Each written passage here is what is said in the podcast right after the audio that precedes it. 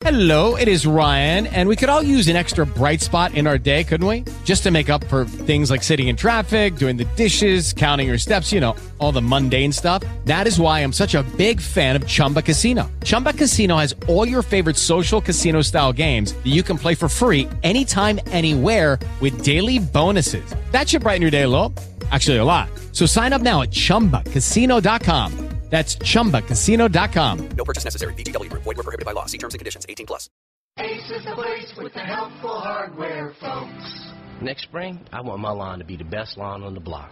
I told Anthony if he wants the best lawn, he's going to have to start preparing this fall with Scott's Turf Builder. Ace is the place that's two seasons ahead. Spoiler alert.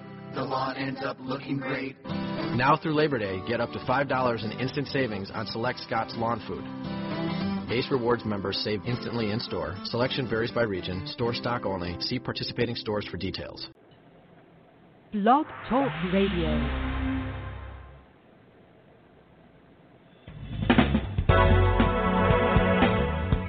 Hello and welcome to Pure Hope with your host, Reverend Janice Hope Gorman.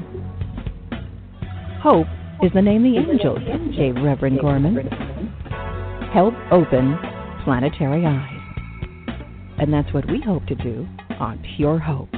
Thank you for joining us.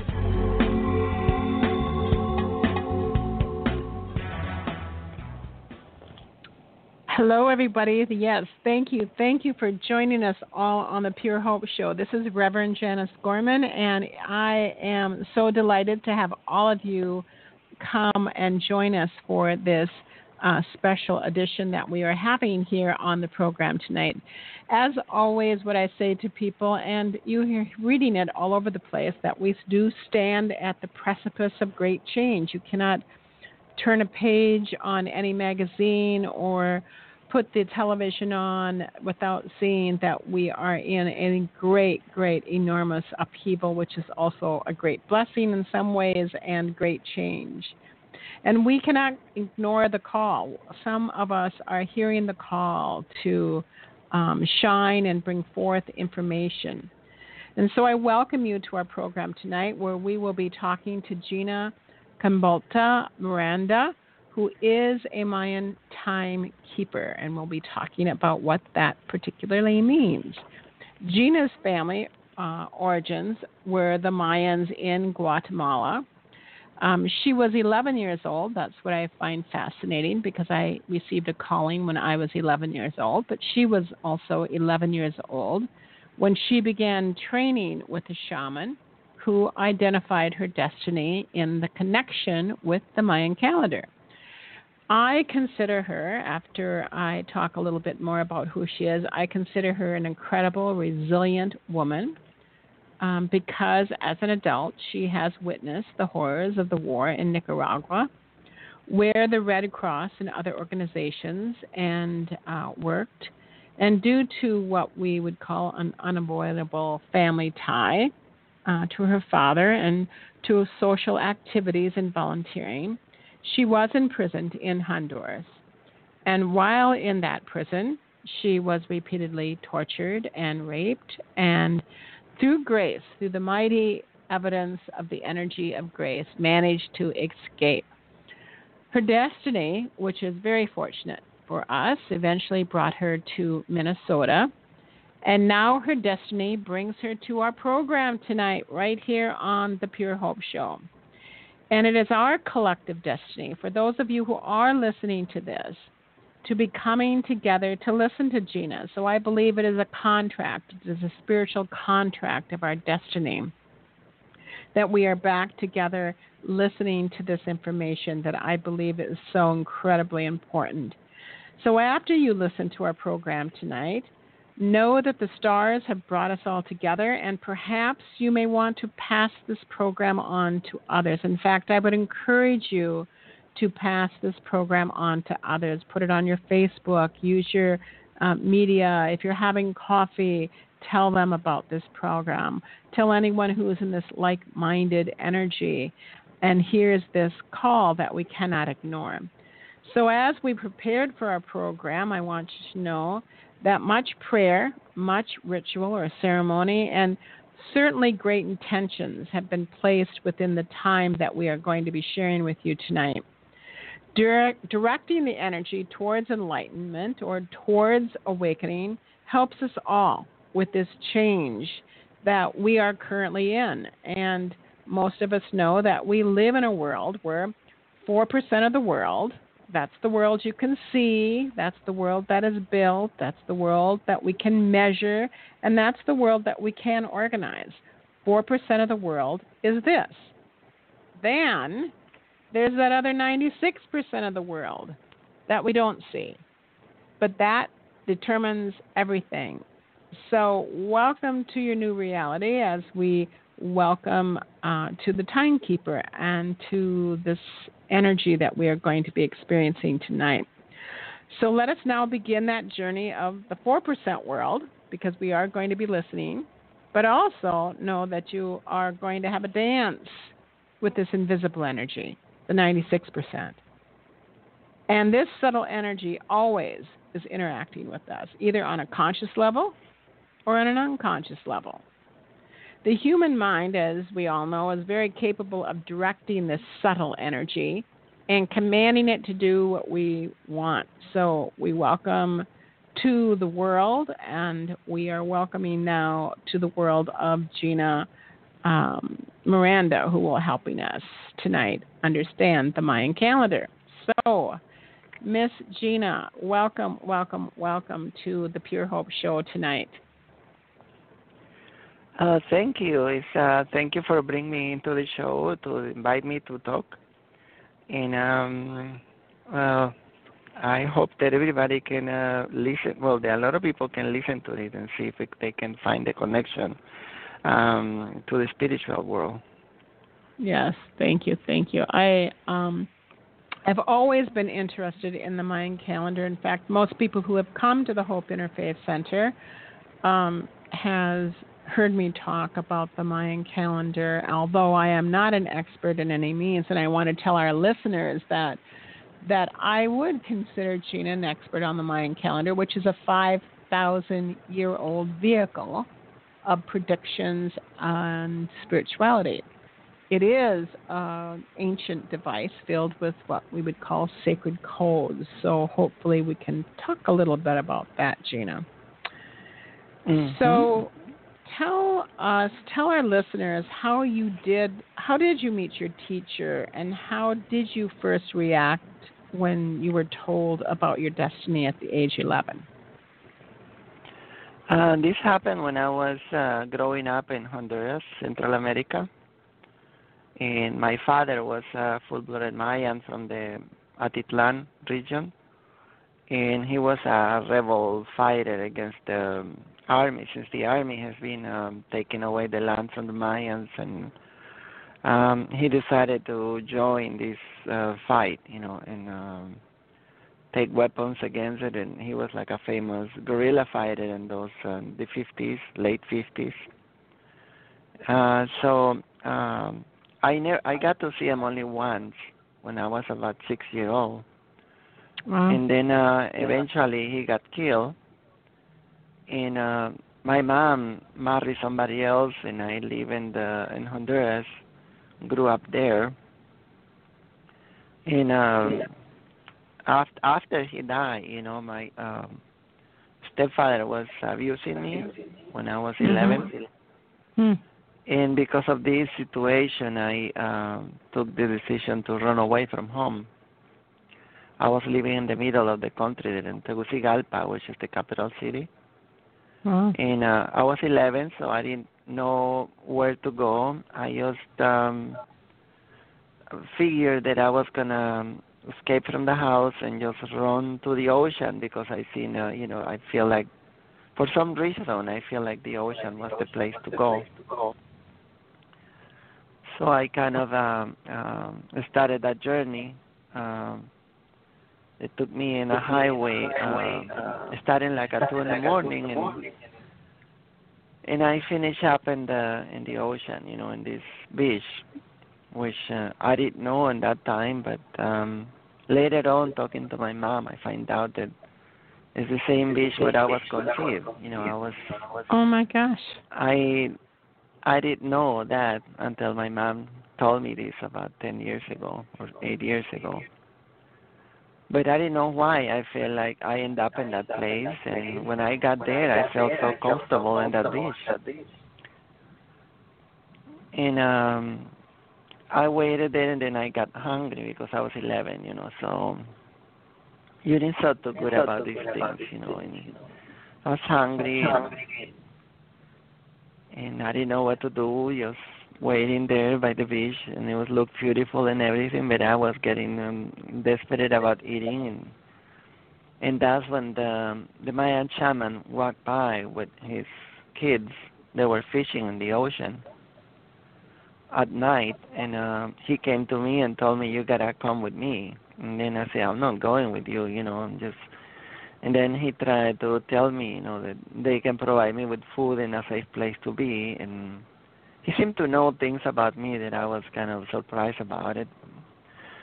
And then, uh, you know, he took me up to live in the in the village in the jungle, where I um, stayed with them. And eventually, he, he confessed later on that um, he's been trying to find somebody to inherit the knowledge of the calendar.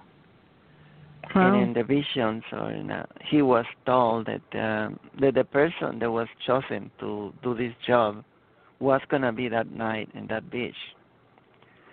And um, he told me that he was upset about my age, you know, because he figured they're gonna send somebody that was older, that would understand these things better. And instead, it was me, you know, so. Wow. So I lived with wow. them for three years in the jungle, and, you know, I learned with them fishing, and every time that we went fishing, uh, he will talk to me about the calendar. Uh, and to tell you the truth, I didn't care about that. Hmm. Um, I was coming from the city, you know, we were from the middle-class family where, uh, you know, we had all the, you know, other than the abuse, everything was fine in my house, you know, so. Um, it was very hard for me to adapt to this new environment, uh, living with them in the jungle and uh, fishing. And on top of that, this old man that was trying to teach me this weird stuff that I didn't know what's, what was about it, you know. It's, but he kept talking to me for three years. Mm. And in those uh, three years, you know, some of it stuck in my head, you know, because he keeps repeating it, you know, and I just keep thinking this old man is crazy, you know. He tried to teach me how to speak the Mayan language. I refused, you know, because, you know, these people, um, uh, they don't know how to read and write. I was already, you know, coming from fourth, fifth grade in school. So I consider myself like higher in knowledge than they, they did, you know, but um, they did know a lot of the stuff about nature and the spiritual world that I did not know. And that's how I um, I got to uh, get this knowledge, the beginning of it, the basis of it, you know. So um, after that, I kind of went back to the city and Uh, went to live with my grandma and went back to school. And um, eventually I graduated, and the university has a computer analyst, and um, got a job as a librarian, and then um, as a computer programmer, got a great job with the government. And I didn't look back to the stuff that the old man taught me. You know, I kind of tried to put it in the back of my mom's mind and said, this is something strange that happened to me in childhood. So um, I didn't work in this Mayan calendar when I was young, you know, after uh, what I, you explained here, that I um, tried to compensate for the services, the way they helped me. You know, I tried to work with the Red Cross and work with poor people and work with the Red Cross and all the weekends that I had, you know, from work. And um, I felt pretty good doing that. And I thought that's what I needed to do. You know, I didn't thought I needed to do no calendars or anything like that. Mm-hmm.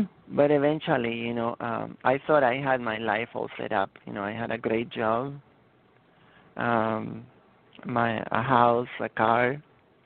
Everything seemed to be set up for me to, um, for my future, until eventually, you know, the um, the destiny caught up with me. You know, the secret police was following me around. I didn't know this, but since my connection with my father. Wow. And my activism and protesting against the um, need for more hospitals and stuff like that that I did when I was down there. Eventually I got um, captured and put in a clandestine jail, and that's when all the torture happened, you know, and they wanted me to sign up confession saying that I was working with the Russians or whatever, communists, and, and give names of other people that were involved in these things. So, and that's where um, I kind of, uh, one of the guards kind of let me out when nobody else was looking and told me to get out of the country. And that's where I ended up in Minnesota, you know, because uh, hmm. I had different relatives around the U S, but uh, only one relative knew about computers. My uncle here was... Um, He had a small computer uh, company, and I was working mm-hmm. in computers, so I thought it was a good match, so that's how I ended up coming here about thirty-five years ago. Mm-hmm. And mm-hmm. the working with the calendar started later on, like in nineteen eighty-seven, eighty-eight. That is when um, I started to get these dreams with the... with the old shaman. Yeah, because you said um, um, that your teacher comes to you now in your dream time? Yeah, yeah, that's when that started to happen. Around mm-hmm. nineteen eighty-seven, eighty-eight, he started to appear in my dreams telling me that it was time for me to take my destiny. And he wouldn't let me sleep every night with his um, dream, this insistence, you know. So um, I didn't know what to do. I was still thinking about a lot of the native stuff. So I went to different reservations in Minnesota to try to find advice, to try to find a cure, like maybe um, a spiritual guide, and guide will do some sort of a ritual to get this old man out of my head, you know, hmm. because he won't let me sleep, you know, and so that's how I ended up in Pine Ridge. Uh, I went, went to Sisseton, South Dakota. I went to Red Lake. You know, all of the all the spiritual guides told me that there was no way out, that I needed to do what what the old man says, or otherwise bad things will happen. So mm. that's how I started to work in the calendar in nineteen eighty-nine, nineteen ninety. And it was very hard because, you know, since I didn't want it to learn when I was eleven, you know, it was very hard for me to piece it together. And so what I did is I went to Hamlin University and I studied all the Mayan classes they had in archaeology uh, to try to mash together what the science was saying with what the old shaman taught me, you know, and I thought, you know, if I'm going to do this, I'll try to base this into science because I love science. I'm very skeptical about most everything. Yeah. So yeah, I needed to get this scientific side. And I thought, you know, I got to merge it together. And in a way, yeah. you know, this is like uh, like the old Mayans did in the, in the ancient times. They were not uh, mystics. They were a combination of scientists with uh, spirituality. That's what they were in the ancient times. Hmm. Hmm. So exactly what is, and I don't know if you can really tell us exactly what is, but what is a Mayan timekeeper? Is it a person who studies the Mayan calendar, or they can read the Mayan calendar? What is a Mayan timekeeper? See, in the ancient times, if you go to the, you know, um, thousands of years ago, the um, there was a group of people that were the timekeepers, and they were experts in this, but they, they were also scientists. They were astronomers. Okay. So they were mm-hmm. um, so they kind of uh, mixed um, the spirituality with science. They measured the the planets. They measured the planets in. Um, with that, they uh, they compared with the calendar. So um, to make sure that the calendar was square up with the heavens, with the planets, and how that um, compared with the human lives, you know, in the realms of nature. You know, for them it was a study all the time. There was um, probably dozens of more people that were involved into the studying of, of, of the calendar. That was in the ancestral times, you know.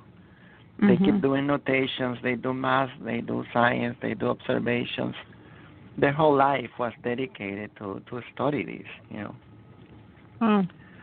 But and and nowadays, you know, if you go to, let's say, Guatemala or Mexico or places where there is um, timekeepers, it's a different kind of um, way of, um, they are kind of healers. They are kind of like... Um, um, medicine doctors, you know, they, they they kind of know how to do um, healings. And that's exactly what the old shaman that taught me the calendar did did it that way. You know, he was um, a healer. Um, he knows about uh, different herbs and how to cure people from different illnesses. Um, but in the ancient times, that was separated. You know, the people that did the healing was a different kind of people, and the calendar people did some other stuff, you know. So, mm-hmm. mm. so now, you know, the, the, if you go down there, the people that um, do the timekeeping, they keep the calendar, but that's not their main thing, you know. They so might really keep notations. Uh-huh. They might keep notations, and they um, try to connect with the spiritual world. Okay. So they're so really. So the difference is that I, I'm I'm into the ancient. Um, You know, they're going back to what the timekeeper was really about. You know. Okay. Okay. And and, and you gotta and you got and you gotta be uh, you know um, forgiveness. Let's say in Guatemala and Mexico, I mean, they lacked education, they lacked the knowledge, they lacked the understanding of the planets and science. So how can they get into this if they don't have the other side? You know. Right. Right. Mhm. Mhm.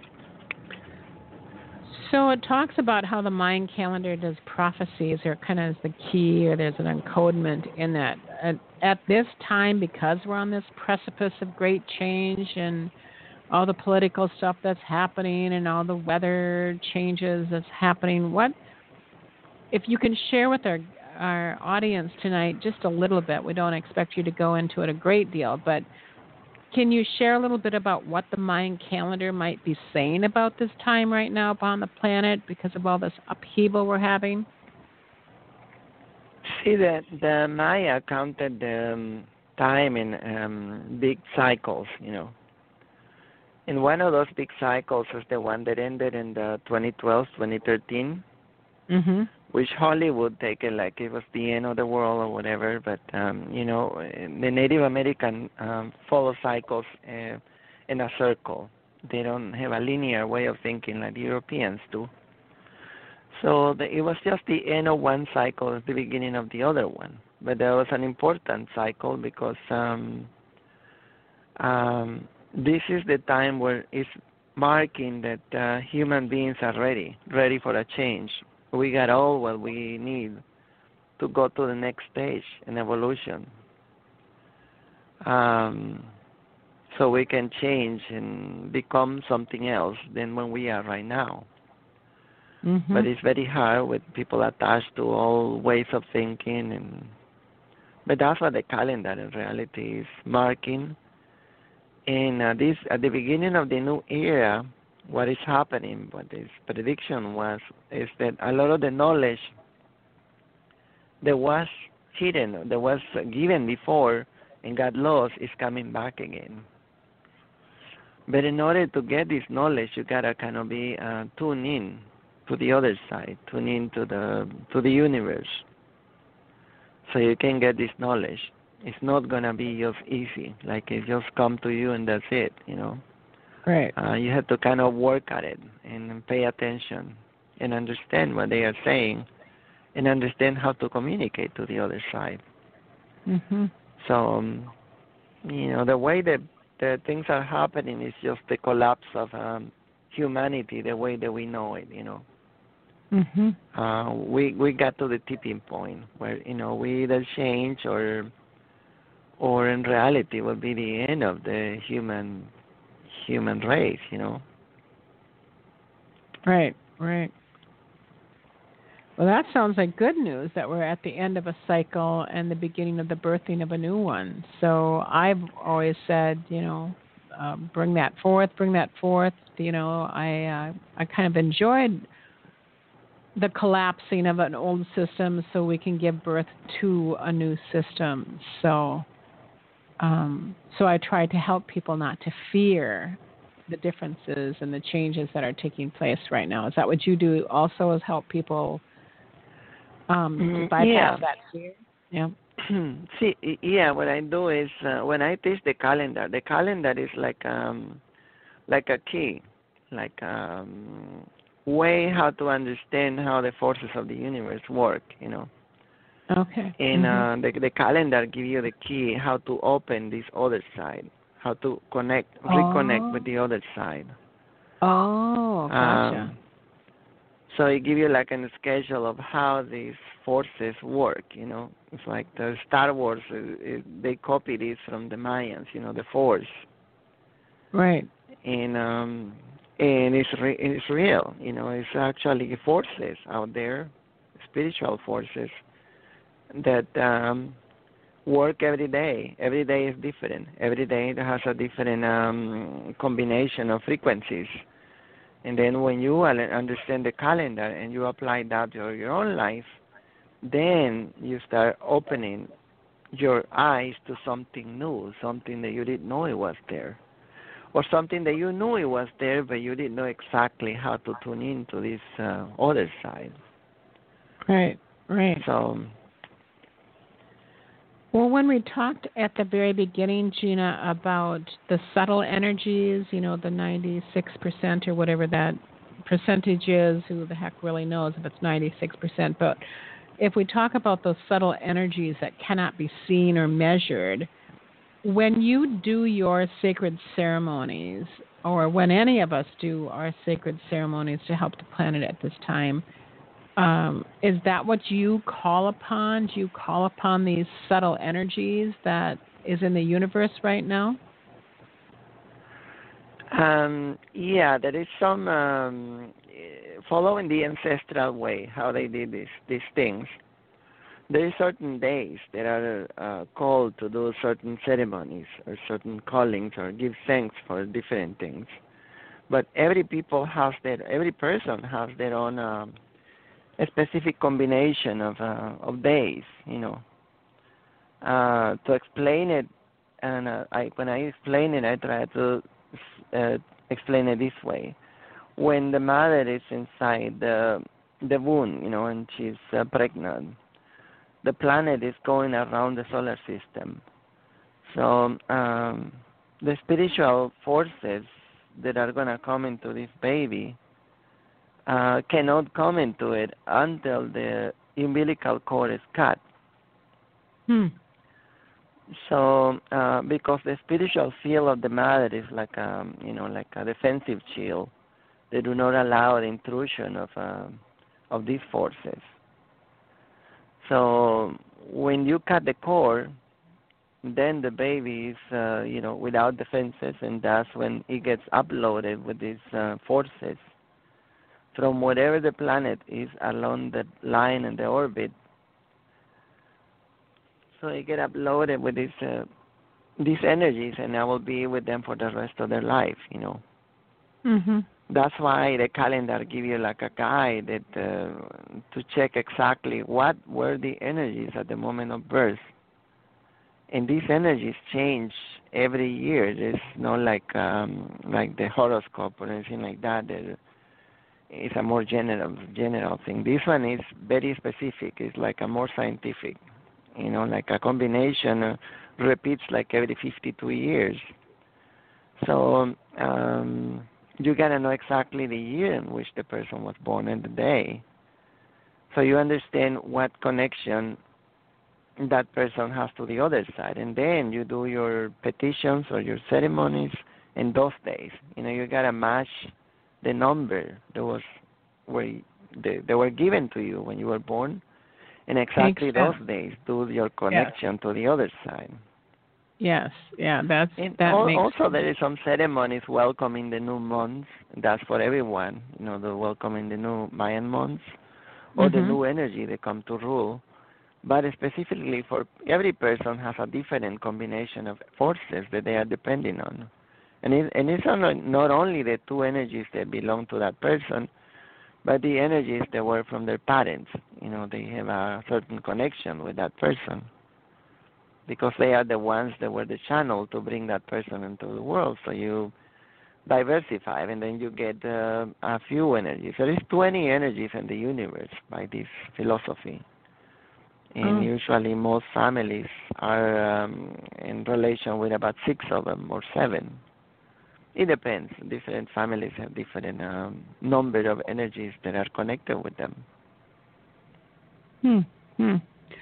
So when people come to you, Gina, then do you do you do do they give you, you know, their birth date and the year that they're born, and do you somehow help them understand how to work with that energy or that segue of those particular days or that particular month or time for them to connect with this subtle energy then? Yes, that's what I, uh, a lot of people send their uh, dates and their emails sometimes. And like I tell them, you don't have to put any names or anything, just a date. And then, uh, you know, I explain to them when they come to see me, uh, what are those energies uh, are better for, you know, some people are better for some other things than other things, you know. Right. And right. Um, the Maya in the ancient times, when they were really doing well, they were kind of, um, uh, they were into the system so much that um, the ladies will time in their births depending on the calendar. Hmm. So it's like um, getting the advice from the timekeepers, you know. Um, they can choose which ki- what kind of kid they, kid they want to have, you know. Mm-hmm. Mm-hmm. If they wanted a scientist, or they want a very spiritual person, or they wanted to be a warrior, or whatever they want to choose, they time it with uh, with their pregnancy. So he was born into those days. Wow. Um, and that was very important in their days because people were um, into groups, you know. They were into uh, different uh, clans of people that did, like, pottery. Like, the whole family did that. You know, they um, they were potters. So, you know, the, the families that were involved into this, they all wanted their kids to be born like potters, you know. yes, yes, yeah, uh-huh. So they, they, they tried to find all the energies that were more... Uh, more um, into that, that kind of work, that line of work, you know, in the same way the artists, um, you know, the theater people, the astronomers, the farmers, they all wanted to time it in with their energies. So that will help them uh, to be part of the, to make the family united together into their stuff, you know. Mm-hmm. So it sounds to so me like... So when people it's... come, I... I hmm? It sounds to me like they did it very consciously and intentionally when they would procreate and bring forth the baby or that soul of that energy. Um, yes, yes. It yes. was a very orderly society at some point, you know, and that's when yeah. they reached the highest point of their development. Uh-huh. Uh, they uh-huh. try to not to have um, warriors because there is certain energies that are kind of uh, difficult to control. And that's mm-hmm. one thing that I teach people, you know, when they know their own energy, uh, they understand, you know, oh, why they feel the way they do, why they do stuff that then they repent about it. But because we are managed by these energies in a way. And the idea mm-hmm. is that once your conscience about what kind of energies are handling your life, then you can dominate these energies. and only use it for your own purposes, you know, your own thing, um, to better yourself. Wow.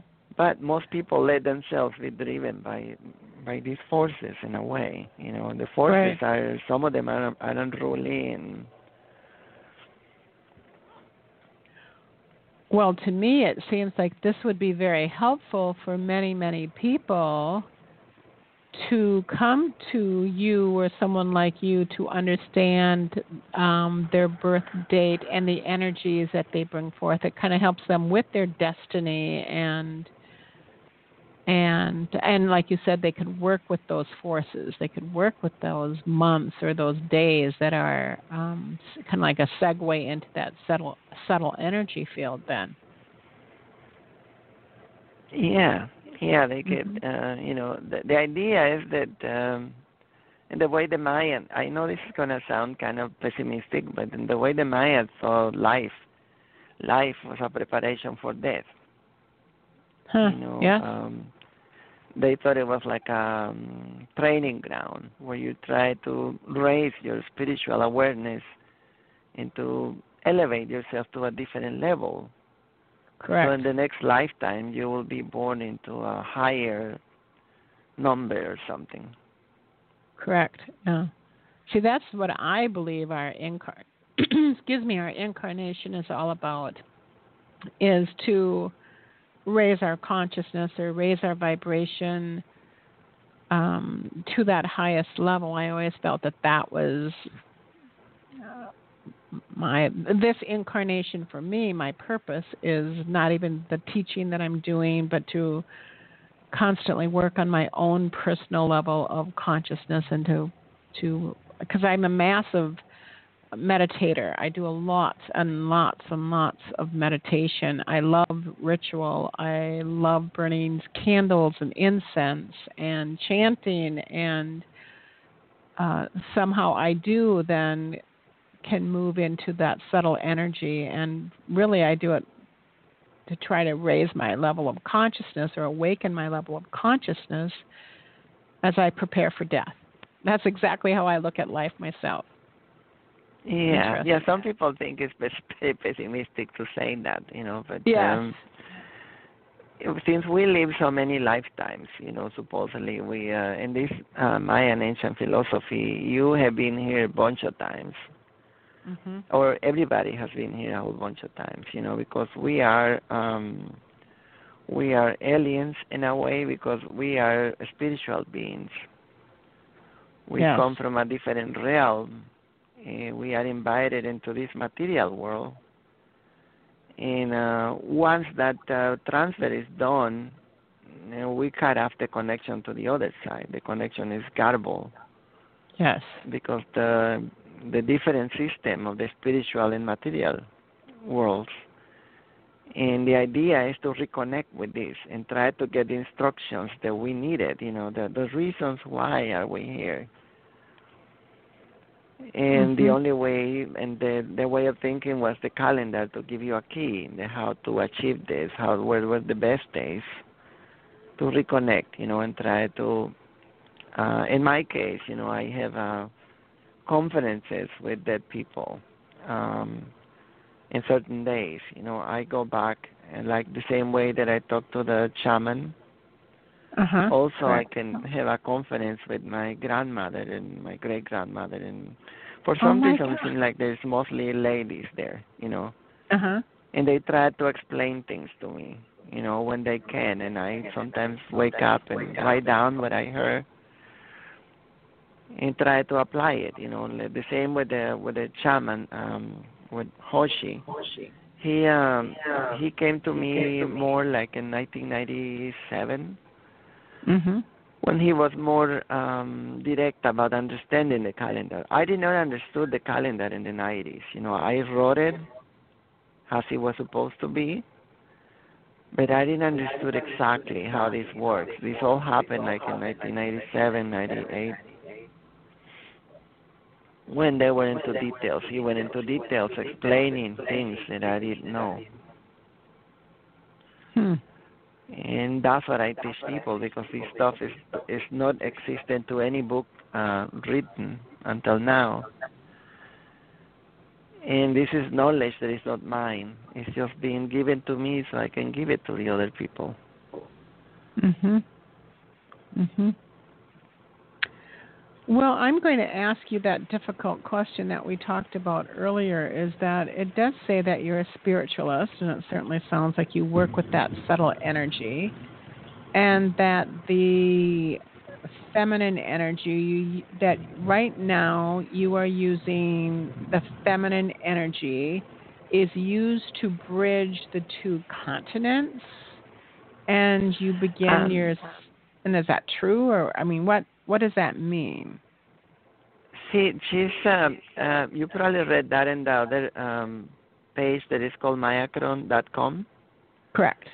And uh, what she's alluding is to the, because I didn't write that, that's um, uh, Musa is a friend that um, managed that blog, that, that, dot com.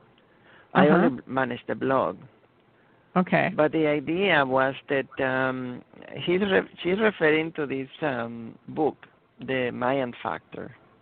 Okay. In uh, um, Jose Arguelles, which is, says the coming of the continents, the joining of the continents.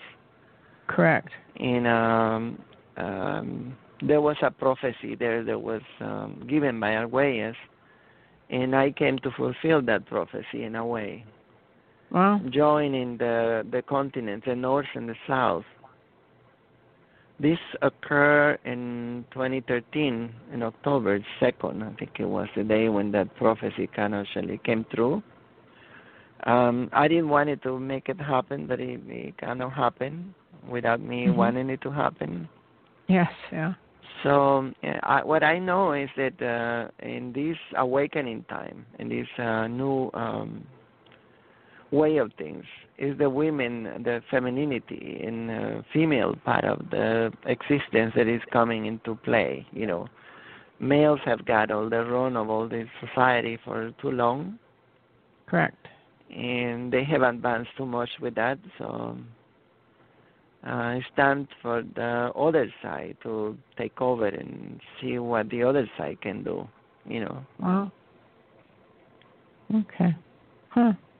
I think maybe that's why your grandmothers are the, you know, when we talk about the thirteen indigenous grandmothers coming together from different continents, that that we are seeing the divine feminine uh, uh, energy coming back and doing ceremony and understanding their powers and their abilities, and and helping that right now is connecting, um, connecting and bridging, bridging. So. Yeah, it's interesting that you talk about that, because when I do my seminars, you know, and I do groups, you know, about uh, ninety-seven percent of the people that go are women. Yeah. You know, guys don't seem to be interested in this. Yes. So um, um, you can see that, that side. That doesn't mean that um, in this belief, you know, we don't, we are not either females or males. We are just spirits. You know, we have a... In the other realm, we don't have um, specific uh, sex, you know. Right. But, right. you know, the, the female uh, bodies uh, or seem to be more, uh, a better conduit for the spiritual side, you know. Mm-hmm. Mm-hmm. Yeah, that's what we see here at the temple, too, at the Hope Interfaith Center, is that the majority, I think it, it's growing, uh, more and more men are coming, but... Certainly, since I've been doing my work and continue to do my work, the majority of the people who do come are the women. And like you said, maybe the woman's body, or that we're more conduits because we give birth and we're ready to help give birth to a new reality here upon the planet. So, mm-hmm. yeah, definitely something in that yeah. area. Are you able, and I always tell people you have the right to say no, are you able to take us just through either a mantra or a meditation or anything to help the listeners of whom are listening tonight and who will be listening to this program? Do you have any meditations that you can help us kind of move into that world of subtle energies at all? today as the, in the Mayan calendar, and the one that the version that I uh, follow, you know, because this is the version that was given to me by the Hoshi. Mm-hmm. There is different versions out there online, and they are not lined up. That's important to tell people, because you can just go on Google and try to find Mayan calendar, and you're going to find different versions of the calendar. By different versions, what I mean is uh, different energies. They, they are off by two or three days. One goes behind, the other one in front. Uh, but today is the El, which is the day of the storm. Um And, um, you know, I can see it started to show it up up there in some places. Mm-hmm. um, oh. And usually it will be for people that have that energy, you know. But that, that the way to do it is um, that I tell people is when they are in a place, you know, they got to look around and open all their uh, senses, you know, their ears, their... all the senses, you know, to uh, to see what kind of messages they can get from nature or from the spiritual world. Hmm. Uh, you probably know a lot about this because you meditate a lot, but um, correct. It's when you you let go of all the material things, you know, that that are bothering your life, and you start focusing into other things around you. You know, the sound of the rain outside, the the wind, you know, the, even the sound of a clock in the distance. There is things that are uh, not seen by us when we don't pay attention. Sometimes even when you go deep enough into this, you can even feel your own body working. You know, you can hear your heartbeat. You can hear your own body um, functions, moving around, you know. And this is part of what I teach about um, uh, meditating and trying to connect with the other side. Mm-hmm. And that's what something that the old shaman used to teach me, you know, about to open all my senses, you know. Uh, sometimes you don't you don't get it, but sometimes even a headache, sometimes even a little pain, a little twitch in the arm, something could be a signal from the other side. Interesting. Hmm. Hmm. Yeah, that makes sense to kind of get, you know, like for me, the indwelling spirit within, and just to kind of get away from the have-tos and the shoulds and the, all of that stuff. It's just, and that's why I meditate so much, is just to kind of get away from the four percent of the world that can be measured and organized and calculated, and to go into that ninety-six percent of the world that is in that subtle energy. And um, when I connect to that, I am connected to what I call this cosmic intelligence that, um, and I loved it that you said that you can connect with your grandmothers and the women in your life and your mother who comes forth to teach you during that time, and have a conversation with them. Yes, yes, we do have. Uh, like I said, all of them are ladies. Um, yes, interesting. And they try to explain things to me. Sometimes I understand it, sometimes I don't. You know, with the mm-hmm. shaman, with Hoshi, he sometimes will tell me stuff, and I have to wake up and write it down because, you know, there was a little complicated things about the calendar or something. Mm-hmm. And then I, uh, when I wake up, I read what I wrote down, and I apply it, and I say, oh, my God, he was right, you know. Mm-hmm. Mm-hmm. Because I like to see things happen, that they really square up, and they do add up, you know, once you put into practice. Wow. Mm-hmm. Well, it also stated on your website, and maybe you didn't put that there, but I thought it was quite interesting that you believe that Minnesota has, um, if I read it right, galactic portals. And because of these portals, that you believe that Minnesota has a very high vibration. What do you have to say about that, since you're in Minnesota and I'm in Minnesota? And so what do you think about yeah, the vibration of Minnesota? I tell you, you know, when I first came to Minnesota, I didn't come here because of the vibration or because uh, anything that I was, uh, I came here because the the relatives that were here, you know, in my situation, I was running up from the situation down there. Uh, but you know, throughout the years working in this um, in this um, calendar and these things, I started to understand some things that I didn't get before. You know, um, part of it is that um, that like the the one that made my name famous or gave me fame and um, was this guy Jose Arguelles. Uh, he wrote The Mayan Factor. Mm-hmm. Yep. And, read it. Um, yep. He was the one that kind of put me up on the map. You know, when I first uh, opened that blog was to teach nine people in Honduras. Wow. They wanted to learn the calendar. That was uh-huh. the purpose of that blog. And then all of a sudden, this thing has gone global. And now I got uh, you know like a hundred and eighty thousand people there. And Honduras was blowing off the map, you know, mostly they are from Mexico and the U S and even Russia, you know, so. Wow. But uh, when when I saw that, you know, and then uh, I didn't understood why, how this happened. And then when I go investigate what happened is people saw my name there, and then they went into these predictions that Arguelles have given in this book, The Mayan Factor. And he mentioned my name as the sage that was going to come to bring the knowledge of the calendar.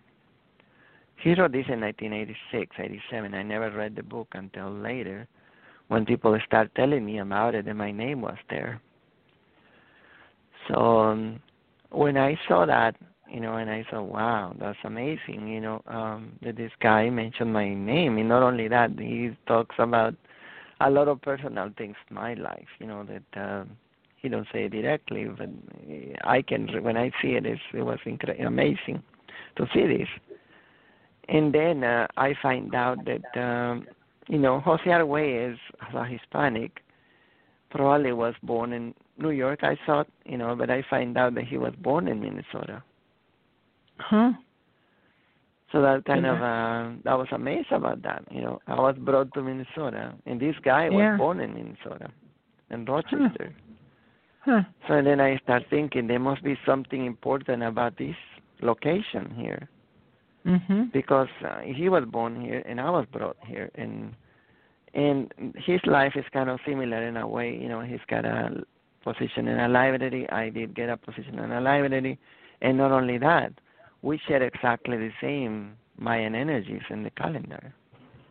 Oh, interesting. Hmm. So when I see all this um, synchronicity with his life, you know, I start thinking there is something important about Minnesota, you know. And, correct. And, and then I, when I went to meetings and I went to gatherings, you know, and I told people that I feel that it was, then I got a lady, a lady one time from Colorado, they got upset, you know, and told me, you know, I don't think Minnesota is very special. I think Colorado is better. Interesting. You have proof of this, you know? You have any proof mm-hmm. of what you're saying? And I said, well, I, the only thing I know is that Wes was born here, and and I came here, and you know. And then she said, well, that's not proof enough. So, you know, I kind of went into meditation by the pyramid that we built here, and tried to find guidance about what to tell people about it, you know. How to explain to them that this place seemed to be special at this moment, you know. Mm-hmm. So I had a dream that um, clarified this. It's probably a bit too long to tell the whole dream, but um, the sequence of the dream. But the idea is that the planet was constructed already in a certain way, and there is a certain... Um, veins of energy that are already under the geography. And these uh, channels of energy are um, variable. Sometimes they get a peak when they got a lot of energy. Sometimes they go lower. And there's high and lower points throughout history. They have some high and lows, you know. And right now, what, what I understand is Minnesota is in the high point. Uh, is the highest point of uh, connection probably in the world uh, to the other side. That doesn't mean there is a lot of other important areas in the planet. But um, the way they explained, the dream was kind of uh, very cryptic, you know, but I, uh, when I went in the map to look at it, what they tried to show me in the dream I find out something amazing. You know, in the Mayan philosophy, we have some holy numbers, one, four, nine, thirteen, eighteen, and those numbers that are the same, um, you know, one, four, nine, et cetera. You know, so um, I find out that uh, here in Minnesota, we got the, the longitude ninety-four, which if you add it up, it's a nine and a four and it's thirteen, you know. Wow. And, and if, if you follow it in the map from Minnesota, if you go down, down following that line, it'll get you to the to where this philosophy of the Maya started, you know, in the Gulf of Mexico. Hmm. So you can see that connection there. They are all right. lined up in the same porthole, so the same place where this uh, knowledge comes from the other side. And then Minnesota, you get the crossings of the latitude. The latitude in the cities is forty-five, which uh, the very center of it is in cloud. But, you know, forty-five is nine, and then you got forty-five and forty-nine. So they're giving you like a crossing point there. I know that some people say, well, but these lines were put there by white people, they tell me. But, you know, the, the, this was said there by scientists, you know, like uh, two hundred years ago. And they mm-hmm. did a convention, and they did it using science, science for these numbers, you know. So, um, you know, that's how uh, they got these numbers, and there is a reason for it. It's like destiny or something moved yes. them, moved them to put those numbers where they did. And I think there is a very strong porthole here in uh, this area. Yes, I know um, that I'm. I've almost been around the world, and it's so interesting because one of my favorite places in the whole wide world is right here in Minnesota, and it's up by Lake Superior. And I've always felt the energy, the kind of the pristine, untouched. Um, and I've always felt that we've had strong portals in that area, and even perhaps under Lake Superior in that area. So I, like you, um, there's I, I do believe that there's something here. But that is amazing when you take a look at the numbers. Of the state Not of only that, if, if you have a map and you look the opposite side of the planet, following the same ninety-four, there's two ninety-four, one ninety-four west and ninety-four east. Oh. And then oh when God. you go to the east side, you'll find that it falls on top of Tibet. Wow. So see, you can see the connection there. Yes, there is a connection. Yes. And all the time think, why in Minnesota they have these freeways, ninety and ninety-four, you know, why they chose those two numbers. Yes, yes, yes. Well, that makes sense to me, Gina. I mean, it really does. It makes sense to and me. And then I thought when I when I got given that information and then I look at the map, I was amazed. I said there has to be some sort of uh, physical thing that people can see that this place is holy. It's uh, very highly uh, spiritual. And, uh, and what we have here is the river. The river is like a straight line. They go, well, not straight, but it goes between, if you follow it in the map, it goes between ninety-four and ninety, ninety-four and ninety, until it hit the Gulf of Mexico in ninety. You know, so you can see it, fall, it goes into that passage, those two numbers, Correct. you know. Yes. So that means there is something very amazing underground, very deep underground, that was laid down there millions of years ago, probably a billion years ago. Wow. And wow. these lines are around the planet in different places, but they all have their highs and downs. And I think Minnesota has the high right now. Wow. Well, I think you just made everybody's day who lives in Minnesota.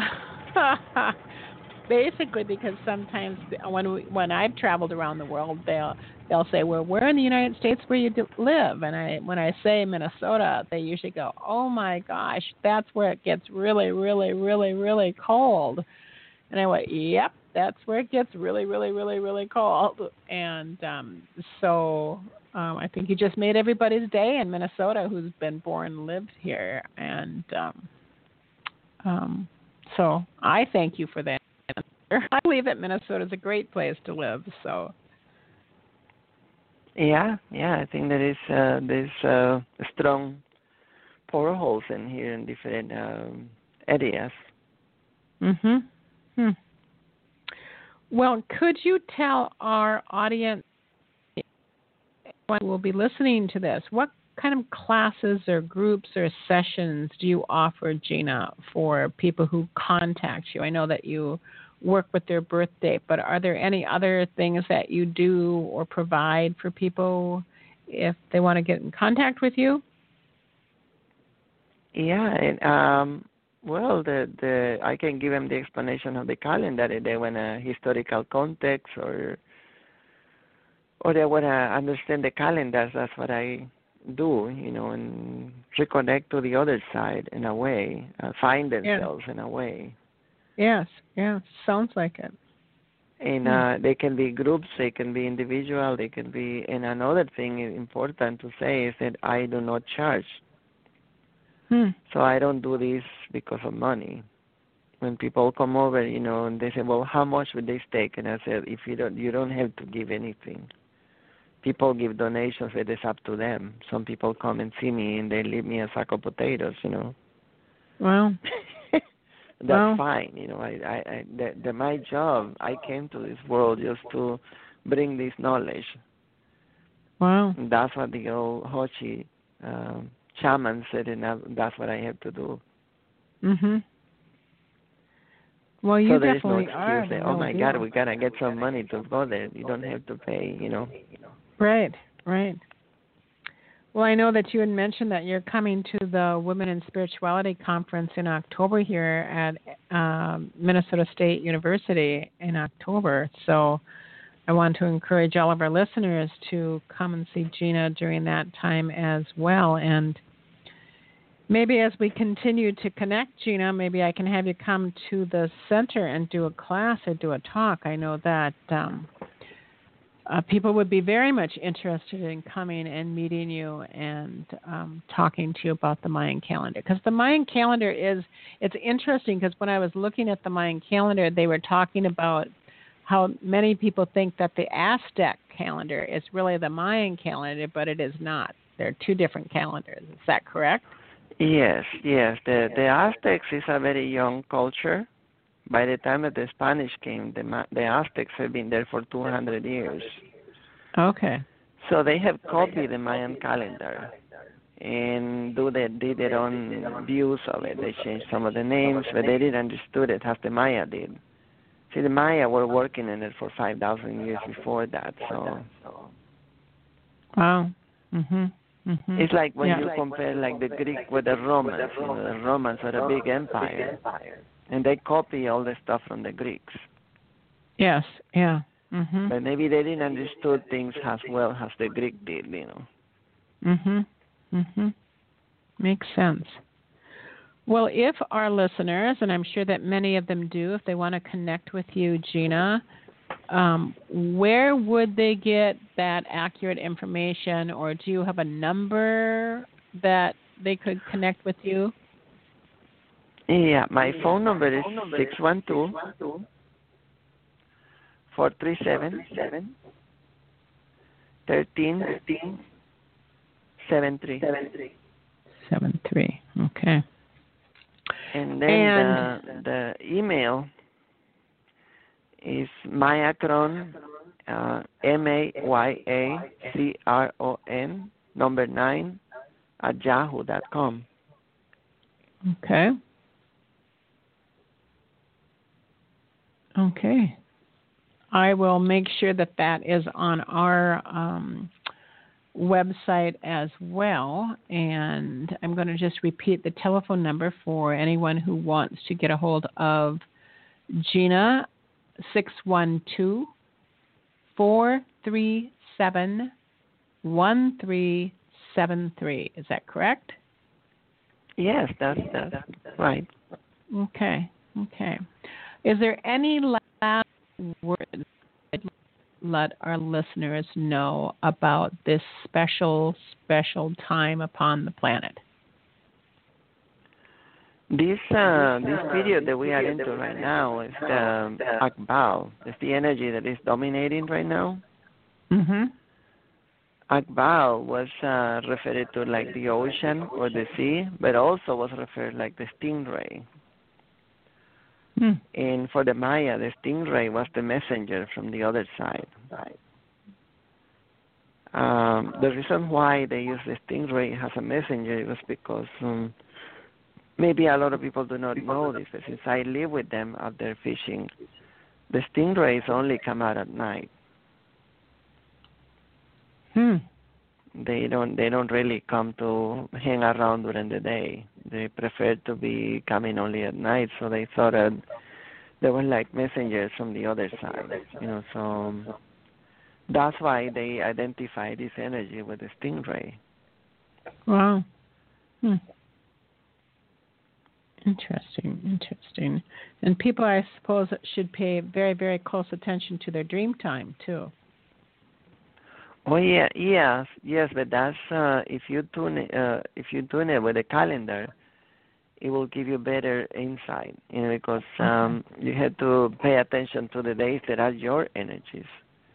Okay. Usually out of these twenty energies of the universe, there will be like uh, some that are from your family, and mm-hmm. some that are against you. And it's not that uh, they are evil or anything like that. It's just that the whole universe is created with these, you know, negative and positive balances, you know. Um, so some energies are against against you. Okay. They are going to make things difficult for you. Hmm. So and then hmm. you pay attention to the energies that are in your favor. And they are the ones that are going to give you a lot of insight, a lot of uh, stuff. You know, they're going to um, advise you about the future or things that they want you to do or try to reconnect about the mission that you have here. You know? Mm-hmm. Mm-hmm.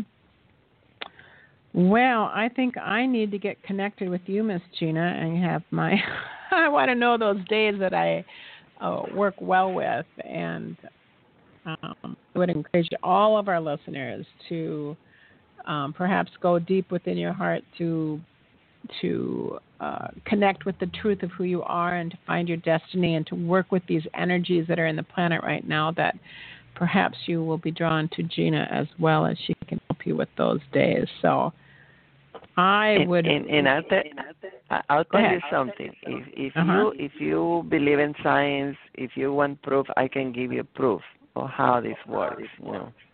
I mean, real proof, you know, we can see people's life in the calendar tell you what, where you are in the river of time, you know, and where you're going and where you've been before. And, you know, all that is given by the calendar. Wow. And so all they need to do is then to give you their date of birth and their year? Mm, yes. Okay. As does time, you know, what when other people do charts, lots of times the time of birth, does that make a difference, or? It, it does sometimes if you're born kind of almost at the end of the day. It could okay. be that um, they could be from the next day energy. The reason for this, for this is because it's very hard to match the Western calendar with the Mayan calendar. Right. Right, because the Mayan calendar, the Western calendar is not. Some years it's got three hundred sixty days. Some days, some years it's three hundred sixty-five. So it doesn't match with the Mayan calendar. They have three hundred sixty-five every time. Wow. So that's mm-hmm. why we gotta look at some the, the timings for birth. Yes. Yes. Hmm. Well, I have found this to be fascinating, so I certainly want to thank you, Gina, for joining us tonight on our program. Um, I know that the Mayan calendar is um, a complex instrument, so I am thankful that we have experts in the world like you, and thank you for saying yes to your destiny so you can help us with our destiny. Um, and um, well, thank, so, thank you much. Yes, I, I, I really do. I thank you. I thank you. I thank you from my heart to yours. And um, I know that the women who are coming to you during conference time love you very much. And your dear, sweet teacher who comes to you in your dream time, thank you. And the Mayan culture thanks you for doing your work. So I, I thank you very much for joining me tonight. And for all of my listeners, I also thank you. I could not nor would not have a show if you didn't listen. And if, once again, you found this to be fascinating, like I have found it to be fascinating, please pass it on. Put it on your Facebooks. Use your social media for something good. Use your social media to bring light to the world. And this is one way that you can bring light to the world, is let people know about Gina and this program. I welcome you all to join me next month, where we are going to have another woman from the uh, amazing state of Minnesota, Echo Bodine. And Echo was born um, with psychic abilities and gifts of healing at the age of seventeen. That's when she began to understand her abilities, and she has many: clairvoyancy, which is seeing, and clairaudience, which is hearing, and clairsentience, which is sensing, and clairgustance, which is smell. She has been on many programs. She has appeared on national television, Sally Jessie Raphael. Um, she's been on a program with James Van Praagh, on N B C's Today Show and A and E and Encounters. So please join us next week, uh, next month, live. This will be on Monday, September twenty-sixth at seven p.m. So until we meet again, once again, Gina, thank you so much for joining me. I so appreciate you. I really do. And oh, th- I, thank you much. I appreciate the opportunity, Hope. Thank you much. Yes, yes. And to all of my friends who listen to the Pure Hope Show from near and far and from different countries, I thank you. I thank you for consistently joining me. Namaste, namaste, namaste. Thank you for tuning in to Pure Hope by Reverend Janice Hope Gorman. And until next time, remember that true greatness consists in being great in the little things. Be kind, be gentle, be loving, be true.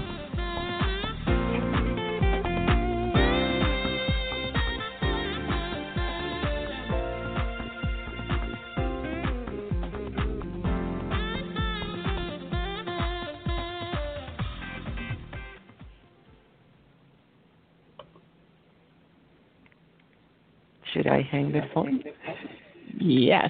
Thank you so much. Okay. Look out in the street there. You know what you don't see? My car, because I had to sell it to pay the lawyer I hired when I got busted for drunk driving. You know what else you don't see? My girlfriend, who decided that a guy with no car and no license and no money was no fun. And hey, you know what else you don't see? You don't see me leaving for work in the morning, because I missed so much time with court and everything that I got fired. Drive sober or get pulled over. Paid for by the National Highway Traffic Safety Administration. Imagine more than a new career. Imagine a college that gets you there by offering the best of both worlds: a great education and less tuition. That's exactly what Rasmussen College delivers. Because now, with Flex Choice, you can save thousands on degrees that span more than forty programs. Earn a relevant degree that's worth the investment with Flex Choice at Rasmussen College. Own your future.